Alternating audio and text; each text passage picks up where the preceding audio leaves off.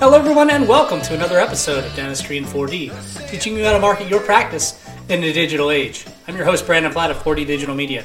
As always, before we get started, don't forget to like the content. Don't forget to get the uh, notifications so you don't miss all the great content we have coming your way. And of course, don't forget to subscribe to the channel so you are in the loop on everything we have available. Today, I want to talk a little bit about something we haven't talked about yet from a marketing standpoint, and that is email marketing. And a lot of times, email marketing kind of falls by the wayside as a lot of people see it as uh, more of an arcane uh, type of uh, marketing strategy. Um, the fear, obviously, is that um, people whom you send emails to or through email marketing are going to eventually tire of them, uh, are going to think that they are spam, that those emails are going to go into the spam folder, and uh, you're going to be wasting your time.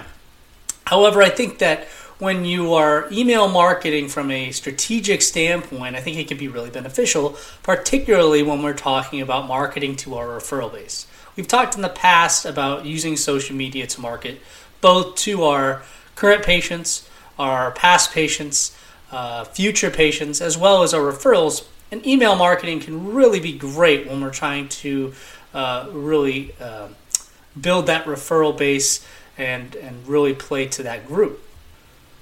When you're cultivating a good referral base, of course, it's important to maintain a constant communication. And uh, a lot of times this gets caught up in just being a professional relationship, strictly talking about cases back and forth, uh, specific patients, uh, and a lot gets kind of lost in the shuffle. And I think it's important to not only maintain that communication, but also let your referrals know that, look, you're valuable to us. Uh, we value everything that you do, not only for our practice and helping us continue to run smoothly, uh, but also for the patients uh, for whom we provide joint care.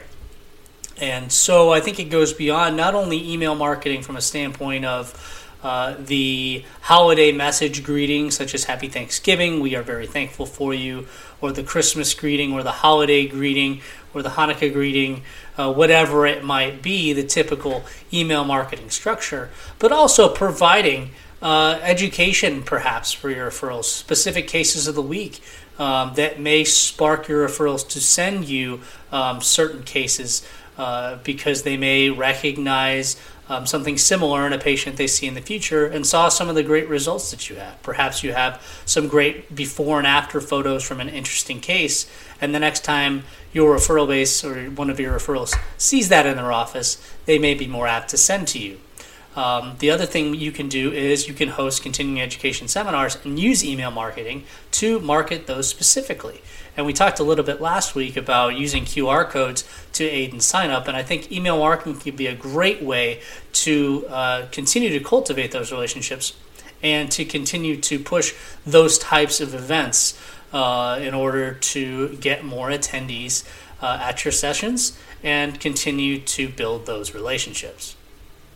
As always, don't forget to like and subscribe to the content.